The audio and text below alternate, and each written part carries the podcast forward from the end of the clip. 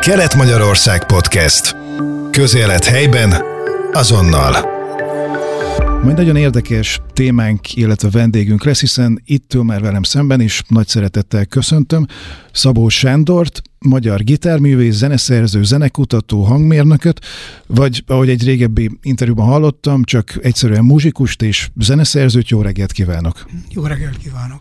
Minek tartja önmagát, illetve hogy jött az életébe a zenet? Tehát ez már gyerekkori szerelem volt, így született, vagy sodródott bele? Én azt hiszem, hogy minden ember a zenébe születik bele, és aztán a szocializációja, a környezet az fogja eldönteni, hogy marad-e a zenei pályán, vagy pedig valamilyen irányba elkanyarodik.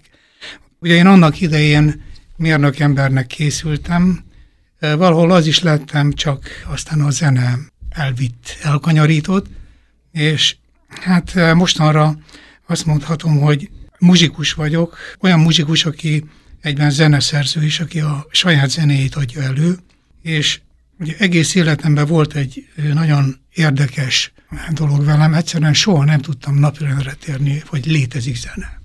De számomra annyira misztikus, hatalmas dolog volt, és egy idő után rájöttem, hogy a zenének vannak olyan aspektusai, amit nem lehet csupán a fülünkkel, a hallásunkkal felfedezni és úgymond befogni, és egyre inkább kezdett érdekelni a transzcendencia, tehát mindaz, ami, ami a dolgok mögött van.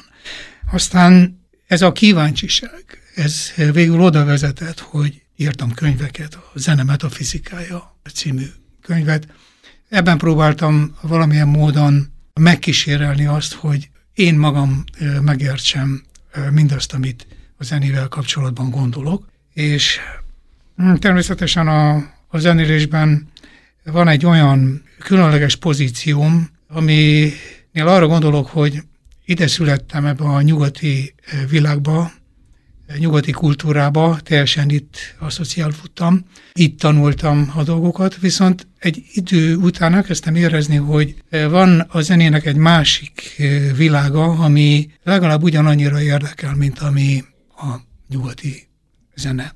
Így aztán elkezdtem, de ez már a 20-as éveimben elkezdődött, kutatni és gyűjteni a, a keleti zenéket. És aztán később a gitárművészi karrierem oda vezetett, hogy lehetőségem nyílt számos keleti országba eljutni részben, úgy is, mint művész, gitáros, részben pedig miután már sokat kutattam a keleti zenét, úgy hozta a sors, hogy meghívtak különböző konferenciákra, a keleti zenei konferenciákra, ahol részben kutattam, részben pedig előadásokat adtam, és ebben az volt az érdekes, hogy ugye itt is a mélyebb, a metafizikai aspektusokat kerestem, és hát ilyen módon bátorkodom magam nevezni valamilyen módon zenekutatónak, de nyilván ez nem egy, nem egy ilyen tudományos attitűddel járó cím, hanem egész egyszerűen egy emberi kíváncsisággal járó attitűd, ami végül oda vezetett, hogy a zenekutatás az nem egy tudományos doktrina mentén történt, hanem sokkal inkább egy művészi projekt, egy művészi vállalkozás keretén belül. Így aztán, mint művész elkezdtem olyan zenéket alkotni, amik a kelet és a nyugati zene határán vannak, és én most úgy érzem magam, hogy egyfajta ilyen hídverő próbálok lenni a nyugati és a keleti zene között. Azt kutatom, hogy hol vannak átjárók, mik azok a lehetőségek, amik lehetővé teszik, hogy ha találkozom egy keleti zenésszel, akkor vele is tudjak muzsikálni, és bárkivel. Hát úgy ennyit az életutamról. Hát igen, ugye említette, hogy ugye nagyon nyitott személyiség, és mind a nyugati, mind a keleti zene-zene történet nagyon-nagyon érdekli, és világ számos országát bejárta, és hát ugye nagy megtiszteltetés, hogy itt Magyarországon Nyíregyházán is láthatták önt. Pontosan erről a rendezvényről kérdezni, ami ugye február 21-én volt. Mi volt, minek a keretén belül volt? Mi volt ez a rendezvény? Az Orémus Maja sorozatába kaptam egy nagyon megtisztelő meghívást, és a előadás címe az volt, hogy inkább úgy mondom, hogy a témája az volt, hogy az keleti őseink klasszikus zenéje nyomában. Na most ide mindenképpen ide kívánkozik, hogy a zenekutatásomnak a legfőbb célja tulajdonképpen az volt, egy feltételezés alapján született meg, miszerint a keleti őseinknek, tehát gondolom a honfoglalás előtti keleti őseinknek létezett egy magas szintű klasszikus udvari zenei kultúrája, amiről ma nyilván nem tudhatunk semmit.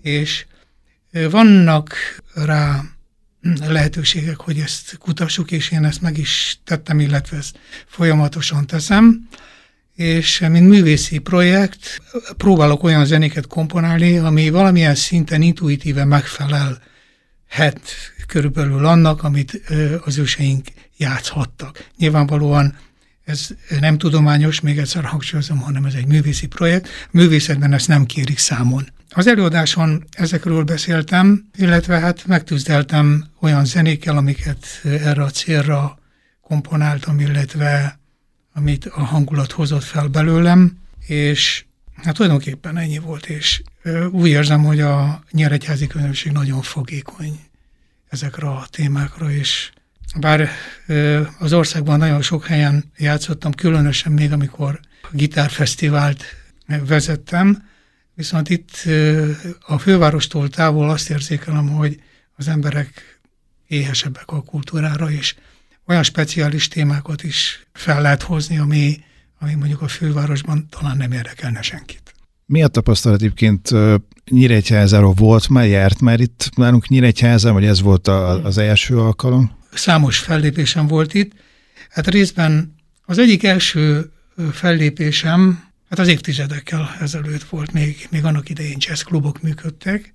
Aztán utána kb. 15-20 évvel ezelőtt a gitárfesztivált is elhoztam ide, a Nemzetközi Akusztikus Gitárfesztivált, viszont utána egy jó hosszú szünet következett, viszont vannak itt régről nyíregyházi kapcsolataim, és amikor megjelent a könyvem, akkor egy könyvbemutatót tartottam itt. Hát ez volt 2012 környék, hát kb. 10 évvel ezelőtt, és ott megismerkedtem új barátaimmal, akikkel azóta is tartom a kapcsolatot, és hogy ezek a, a baráti szálak aztán nyilván odáig juttattak engem, hogy más egyéb témában is meghívásokat kaptam, mint muzsikus. Hát most újra egy előadáson voltam, ami, ami muzsika is egyben, és ahol beszélek a közönségnek ezekről a dolgokról. Hát, hogy kedves hallgatók el tudják képzelni, hogy Szabó Sándor milyen hangszereken játszik. Én utána néztem, és következőket találtam, aztán hogy megerősít, hogy így van-e vagy nem. Hangszerei a 6, 8, 10, 12 és 16 húros gitár, emellett pedig a koboz, illetve nem tudom, hogy pontosan jól ejtem ki, a gujang, mit lehet tudni ezekről a hangszerekről? Miért jöttek ezek a hangszerek az életébe?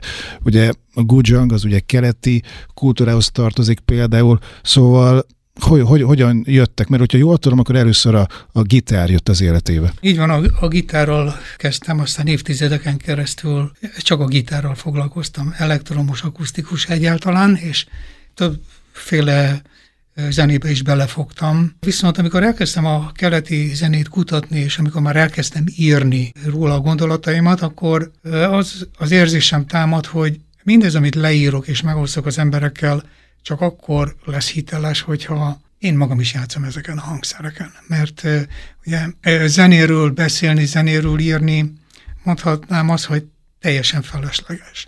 Tehát egy, egy olyan dologról beszélni, amihez egészen más élmények és érzékek tartoznak, mint csupán olvas, elolvasni valamit, vagy verbálisan meghallani róla valamit. Úgyhogy elkezdtem. Az első keleti hangszerem az egy gitár volt, aminek a bungyait én magam kiszedtem, és akkor lett egy bun nélküli hangszer, ami tulajdonképpen az arab údhoz hasonlított hangjában leginkább, és akkor, amikor az indiai zenével is elkezdtem foglalkozni, akkor találkoztam egy olyan hangszerrel, ami maga szaród, az is egy sima nyakú hangszer, annak pedig a játék technikája ragadott meg nagyon, úgyhogy ezen a hangszeren amin most játszom, én csak landnak hívom, mert tulajdonképpen egy land, viszont részben szarót technikával játszom, és ázsiai, közép-ázsiai, illetve arab ötletekből és alapelvekből táplálkozom. Tehát ez az egyik pengetős hangszerem. A másik a baglama, vagy ballama, hogy a törökök mondják, illetve baglama szaz. Két neve is van ennek a hangszernek. Ez az egyik legtipikusabb közép-ázsiai hangszer. Ennek igazából csak hét húrja van, viszont a maga egyszerűségében egy egész univerzum tulajdonképpen, és minél egyszerűbb egy hangszer, annál több időt kell, illetve lehet fordítani arra, hogy az ember felfedez, hogy miket lehet ezen játszani. Az ön által említett hangszer a kucseng, vagy itt Európában pedig guzengnek hívják, mert hogy így van igazából leírva. Ez a, ha lefordítjuk, akkor nagy citera, egy 21 húros hatalmas hangszer, hát olyan értelemben hatalmas, hogy 1 méter 80 hosszú, és egy 40-45 centi mély, és hát nem könnyű, és ezt így fektetve játszák. Na most ahogy én játszom rajta, ez is a gitárpengetésből adódik, tehát nagyon gyorsan megtanultam ezt a hangszert, mert ennek a pengetés a titka is. Ugye egy gitáros igen magas szintű pengetést tud elsajátítani az évtizedek alatt, úgyhogy a guzeng az nagyon könnyen ment.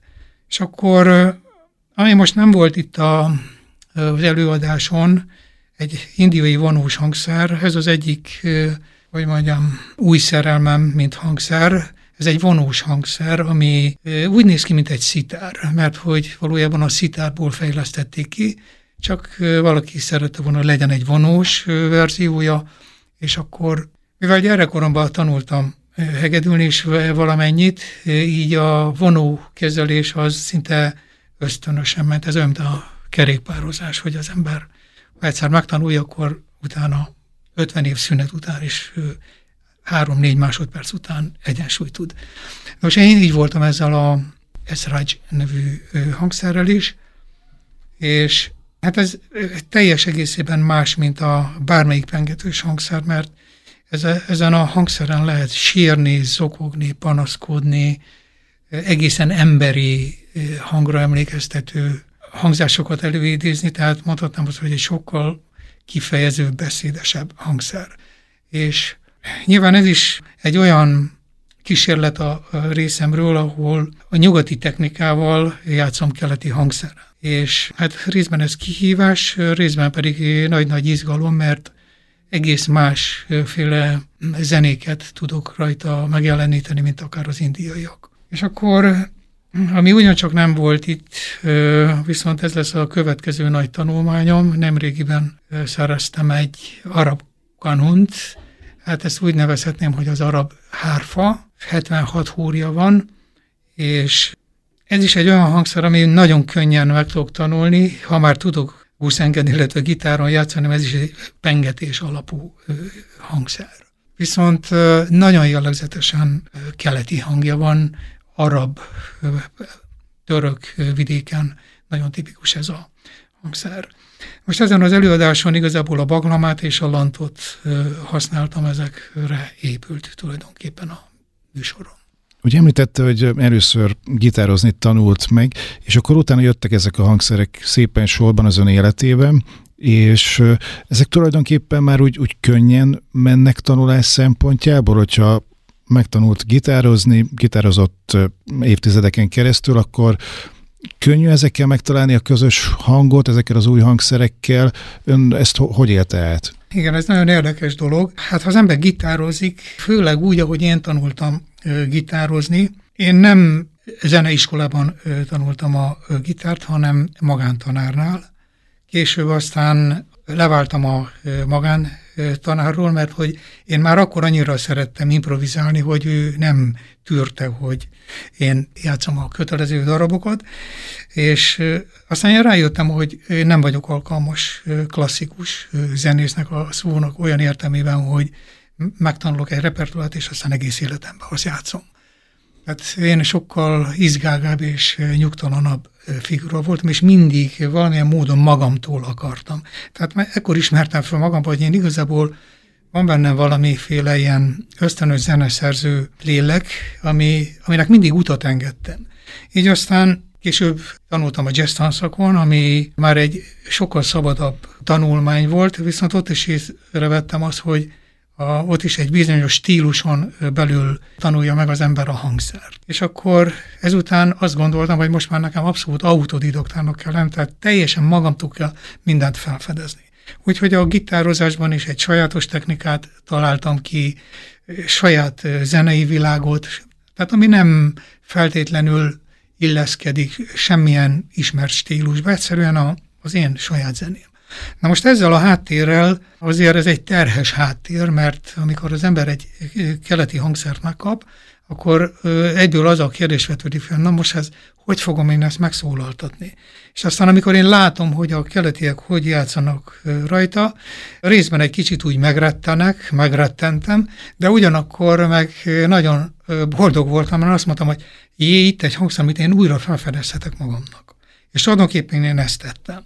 És hát nyilván, mint ilyen szabadúszó művész, veszteni valóm nincs, tehát mint egy gyerek, én, én ma is ugyanúgy fedezem fel a világ dolgait, a hangszereket, és minden nap úgy ébredek fel, hogy na most kipróbálom ezt is ezen a hangszeren, azt is a másik hangszeren, és tulajdonképpen ilyen életem végig működő tanítvány vagyok, a saját magam tanítványa, és egy ilyen hm, felfedező.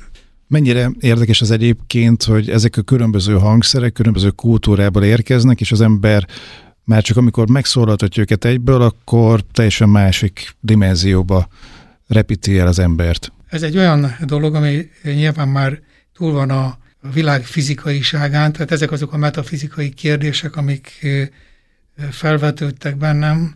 Tehát ehhez talán azzal kéne kezdenem, hogy hogyan, minek látom a zenét. Tehát én úgy gondolom, hogy a zene gyakorlatilag egy speciális kommunikáció A és B pont között. Na most innen jön a metafizikai rész, hogy honnan kapjuk mi a zenét. Hát nyilván kapjuk egy olyan szuperintelligenciától, amit nevezhetünk univerzumnak, nevezhetünk, a vallások Istennek neveznek, de lehet bárhogy is nevezni. Én, hogy metafizikailag egy kicsit érthető, egyszerűbb legyen a dolog, én nevezem ezt egy nagy egésznek. És ugye mi itt a különböző létformákban, mi részei vagyunk ennek a nagy egésznek. És nem akarok belemenni nagyon mélyen a metafizikába, viszont az egész és a részek között kommunikáció van. És én úgy látom a zenét, hogy mi emberi lények, mint részek, mi gyakorlatilag az egésztől kapunk egy csatornát, amin keresztül információ, ez most nagyon idézőjelben információ érkezik, hát maga a muzsika, ugye, ami nem konkrét jelentéssel bíró dolog, hanem minden ember számára éppen azt hozza, amire abban a pillanatban szüksége van. Tehát ez egy abszolút szubjektív vétel. Mondhatnám azt is, hogy ez a, az általam előbb elmondott dolog, ez úgyis elgondolható, hogy van egy rádióadó, és van egy rádióvevő, és akkor az adótól a vevőig mennek információk, közlések, viszont van egy közös hullámhoz, egy, ami, amin keresztül egyáltalán megvalósulhat az információ átadás. Most én a zenét egy ilyen hullámhoznak látom, ami nem, nem csak az egészet a részek köti össze, hanem a részeket is összeköti. Tehát ez, ez nagyon jól bizonyítja, amikor és én ezt nagyon sokszor átéltem, amikor ilyen nemzetközi találkozókon mind, a világ minden tájáról jönnek muzsikusok, és, és azonnal érezzük egymás zenét, és például egy jam session, amikor zenészek csak úgy elkezdenek spontán zenélni, és akkor egy negyed óra múlva már 30-an zenélnek, és mi, mindenki ugyanabban a tudatállapotban van, tehát ez olyan, mint, mint amikor a a halrajok, vagy a madárrajok egyszerre mozognak, és igazából nincs vezetőjük, nincs főnök a rajban, hanem egy lényűvé válnak, és akkor egy, egy, egyetlen tudatként, egyetlen lényként alkotnak formát. Na hát valahogy így van ez a, az emberi lényel is a zenével kapcsolatban. Kicsit tudják elképzelni Szabó Sándornak a munkásságát. Egy-két tény csak, hogy ugye lemezei például Angliában, az Egyesült Államokban is, Németországban is jelentek meg. És amiről még szeretnék beszélni, mert nagyon fontos dolognak tartom, hogy az elmúlt évtizedekben rendszeresen gyűjtött ugye zenéket és zenei tárgyú anyagokat Közép-Ázsiából, illetve távol-keletről is, azzal a célral, hogy összevesse a magyar népzen és a keleti hangszeres zenék hasonlóságait, történelmi és földrajzi kapcsolódását is. Ennek a több évtizedes kutatásnak eredményeként pedig elindult az ősi magyar zenék felfedezésére készített honlap, a modern magyar makám oldal, aminek ugye bakui, üzbég és kazak vonala is vannak. Igen, amikor elkezdtem mélyebben foglalkozni a keleti zenével, akkor, és ez volt olyan 2010-11 környéken, akkor készítettem ezt a honlapot, de igazából ma már nem, nem ápolom különösebben, mert úgy találtam, hogy nincs igazából nagy érdeklődés. Amire inkább van érdeklődés, az az, hogy tehát élő előadásokat tartok koncerttel, koncertekkel együtt. Majd lehet, hogy valamikor újra fogom ezt a honlapot éleszteni. Mondjuk elvi okokból én nem veszek részt a Facebookon, és ugye a Facebook megjelenése okozta azt, hogy a honlapokat nem látogatja ma már szinte senki. Úgyhogy mindenki a Facebookon van, így aztán ilyen tekintetben elhanyagoltam. De visszatérve a kérdésére, mi is volt az? Hát tulajdonképpen fontosnak tartottam, ugye, hogy ezeket a anyagokat így összegyűjtötte egyrészt, másrészt pedig, ugye, amit talán még érdekelti ugye a hallgatókat, ugye említettem például a bakui, a, ja, ugye Azerbajdzsán, üzbég, vagy a kazak vonalat, hogy, hogy me, me, merre járt még a világban, hmm. milyen kapcsolatok vannak? Hát akkor ott folytatnám, hogy miután megvolt a honlap, én készítettem egy modern magyar makám nevű albumot. Ez volt az első ilyen keleti zenei kísérletem, ami, ahol tényleg azt próbáltam felidézni, hogy milyenek lehettek a honfoglás előtti őseink hangszeres zenéi. És ezt az albumot én elküldtem egy diplomata barátomnak, aki éppen Üzbegisztánban teljesített ilyen UNESCO szolgálatot, és akkor, amikor meghallott ezt az albumot, akkor mondta, hogy küldjek neki vagy 20 darabot, mert ő ezt nagyon érdekesnek találja, már maga a címe, hogy modern magyar makám. Tehát ez egy tiszta ellentmondás, mert modern makám igazából már nem létezik. Tehát csak, csak ősi makám van. Ha ma játszanak makámot, az tulajdonképpen hagyományőrzés, nem több. És az, hogy a következő ellentmondás, hogy magyar. Hát ugye nálunk soha nem volt iszlám, ami úgy nagyon terjesztette a keleti zenei rendszert, a makámot, így aztán mondhatnám azt, hogy kiverte a biztosítékot. És akkor nagyon érdekesnek találták ezt az egész projektet, és akkor Üzbegisztánban meghívtak a Shark Taronellery nevű keleti zenei fesztiválra, ami egyben egy óriási nemzetközi zenei konferencia volt. És akkor azt kérték, hogy én tartsak előadást egyáltalán, amit én képviselek a keleti zenével kapcsolatban itt Magyarországon. És akkor ez annyira jó sikerült, és annyira érdekes volt, meghívtak, hát összesen voltam hét alkalommal, de nem csak Üzbegisztánban, hanem Azerbajdzsánban is több alkalommal, ugyanis az azeriekkel Üzbegisztánban találkoztam Samarkandban, illetve Saksri Shavsban. Egy ilyen konferencia nyilván több tekintetben egy, egy aranyványa, mert hihetetlen értékes kutatási anyagokat lehet szerezni, kapcsolatokat lehet teremteni, ami aztán későbbi levelezésekre ad lehetőséget, információ és hát tudás cserére. Most én ezeket mind, mind kihasználtam, és aztán megírtam a Zenélő Őskelet című könyvemet, ami tulajdonképpen mindazt megpróbálja összefoglalni így hiánypótló módon itt Magyarországon, ami a keleti zenével kapcsolatban fontos. Azért neveztem hiánypótlónak, mert valamikor a 70-es években Kárpáti János írt egy keletzenéje című könyvet, és ezen kívül más publikáció nem volt Magyarországon, és azt is érzékeltem, hogy hát ugye a globalizáció keretében a világzene ide is eljutott hozzánk. És ugye a világzene az most nem nyugatról, hanem sokkal inkább dél és kelet irányból érkezett hozzánk.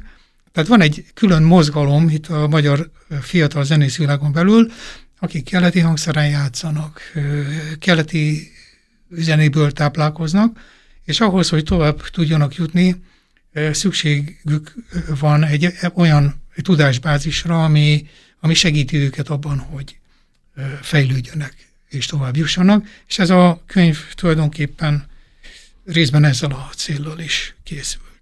Most ugye 2024 van, és a beszélgetés vége felé pedig kíváncsi lennék arra, hogy említette, hogy van újabb hangszer is, mindig van újabb hangszer az életében, ami, ami jön önhöz, meg kell találni vele a közös hangot, gondolom. Ez is továbbra is gondolom a célja, hogy minél több hangszert fedezhessen fel, illetve mit szeretne még tulajdonképpen a zenével mit tart fontosnak, ami, ami még nem valósult meg a következő egy-három-öt évben, kisebb, nagyobb tervek, hogyha vannak ilyenek? Igen, hát tervek azok vannak, és muszáj, hogy legyenek tervek, de hogy a kérdés első felére válaszoljak, igazából nem akarok több hangszert. Eddig is úgy voltam, hogy a hangszer úgy megtalálnak engem, és amikor érzem, hogy az a hangszer most nagyon-nagyon az enyém akar lenni, akkor mindig érzem, hogy ennek valóban oka van. Akkor alszom rá egyet, kettőt, hármat, és akkor, ha még mindig, akkor igen, akkor, akkor hagyja jöjjön az a hangszer. Tehát minden egyes ilyen keleti hangszeremmel tulajdonképpen így teremtettem viszonyt, hogy úgy mondjam. Hát ugye az előzőekben említettem, hogy én egyfajta ilyen zenei sarkutató vagyok, felfedező, ahol én úgy is látom magam, hogy mindig megyek, megyek a ködben, a hóesésben, és a, próbálom felfedezni a horizontot. Aztán néha felsejlik a horizont, és akkor nagyon örülök, és megyek tovább, mert a horizontig azért akarok eljutni, hogy megtaláljam azt a pontot, ahol összeér tulajdonképpen a kelet és nyugat. A másik része pedig az, hogy azt a horizontot, ahol még, még zenének nevezhető, tehát még tehát az emberi zeneisége még, még látható. Tehát ez, ez megint csak egy mélyebb dolog, tehát ilyen tekintetben kísérletező is vagyok, mert hogy ha valaki zeneszerző, akkor nyilvánvalóan nem csak intuitív módon alkotja a zenét, hanem kipróbál empirikus módon próbálgatásokkal, kísérletezésekkel, hogy mik azok a analógiák, amik a természetből például használhatók, amik megegyeznek például az oktáv hangja és mondjuk a naprendszer bolygó keringési pályái között, mert létezik ilyen összefüggés. De hát ez csak egy a sok közül, de nagy, nagyon érdekel például, amit Baltók is elkezdett már korábban, hogy az aranymetszést felfedezte a természetben, különösen a növényvilágban, és hogy hogyan lehet ezt a, a harmonizációban, a hangok elrendezésében használni. És aztán sok-sok ilyen van, és hát én nem vagyok az a típus, aki előre öt évre, meg tíz évre megtervez dolgokat, mert magamat ismerve úgyis más irányba fogok menni, mert hogy érzékelem, hogy olyan erők vezetnek, amik miatt nincs értelme nekem nagyon-nagyon pragmatikusan terveket szűni és előre eltervezni dolgokat. Hozza az élet, és ezért is nagyon szép ez az élet, hogy van benne egy csomó kiszámíthatatlan dolog, ami, amitől izgalmas. Érdekes egyébként, ugye amit mondott, egy kicsit utaljak még vissza a zene és a természet kapcsolatára, hogy talán olyan kísérlet is volt, hogy víz részecskéket néztek meg, különböző rockzenét, komoly zenét játszottak, és víz részecskéknek saját életük volt, saját különböző formációkba rendeződtek, és ugye hát mi is vízből állunk. Erre most úgy tudnék reflektálni, hogy két évvel ezelőtt éppen a Beától kaptam egy írást, egy szufi mester, Hazrat Inayat Khan szufi mesternek a zenével és a rezonanciával kapcsolatos misztikus írásait. És én ezt lefordítottam, hát csupán azért, hogy én magam is megértsem ezt a dolgot. És ugye arra tanított meg ez az írás, ami már korábban nekem már gyanús volt, hogy gyakorlatilag minden rezgés, minden, az atomoktól kezdve, de mi magunk gyakorlatilag, ha most ilyen kvantumfizikai kifejezésekkel kellene elmondanom, akkor minden részecskénk egy, egy álló hullám. Tehát én magam is egy speciális, egy példányban létező álló hullám vagyok valameddig, és nyilván, mivel minden rezgés, tehát minden élőlény, minden tárgy tulajdonképpen egy komplikált rezgés modusz, rezgésforma, így nyilvánvalóan egyik rezgésre, a másik rezgésre rá tud modulálódni. Ugye hát ha, ha ez nem így volna, akkor nem, tudná, nem lenne most digitális világ, és nem lenne rádió, és stb. Tehát az, hogy a keleti világban az emberek már évezredekkel ezelőtt rájöttek, hogy a, a rezgéssel, a rezonanciával, a hangokkal lehet gyógyítani, lehet tudatállapotot befolyásolni, ez evidencia. Mai tudomány most kezdi felfedezni ezeket a dolgokat, bár még mindig eléggé tabu téma, mert ugye a tudomány szigori, szigorú doktrinájába nehezen férnek bele a kísérlettel, nehezen bizonyítható, meg többnyire hitre épülő állítások. Én magam azonban nem, nem is, hogy hiszek ebben, hanem nekem meggyőződésem, hogy ez nem lehet másként. Ezért is foglalkoztat minden, ami, ami a természetben, vagy a természeten túl van, mert minden rezgés, és minden kapcsolatban van, és kapcsolatban hozható a zenével.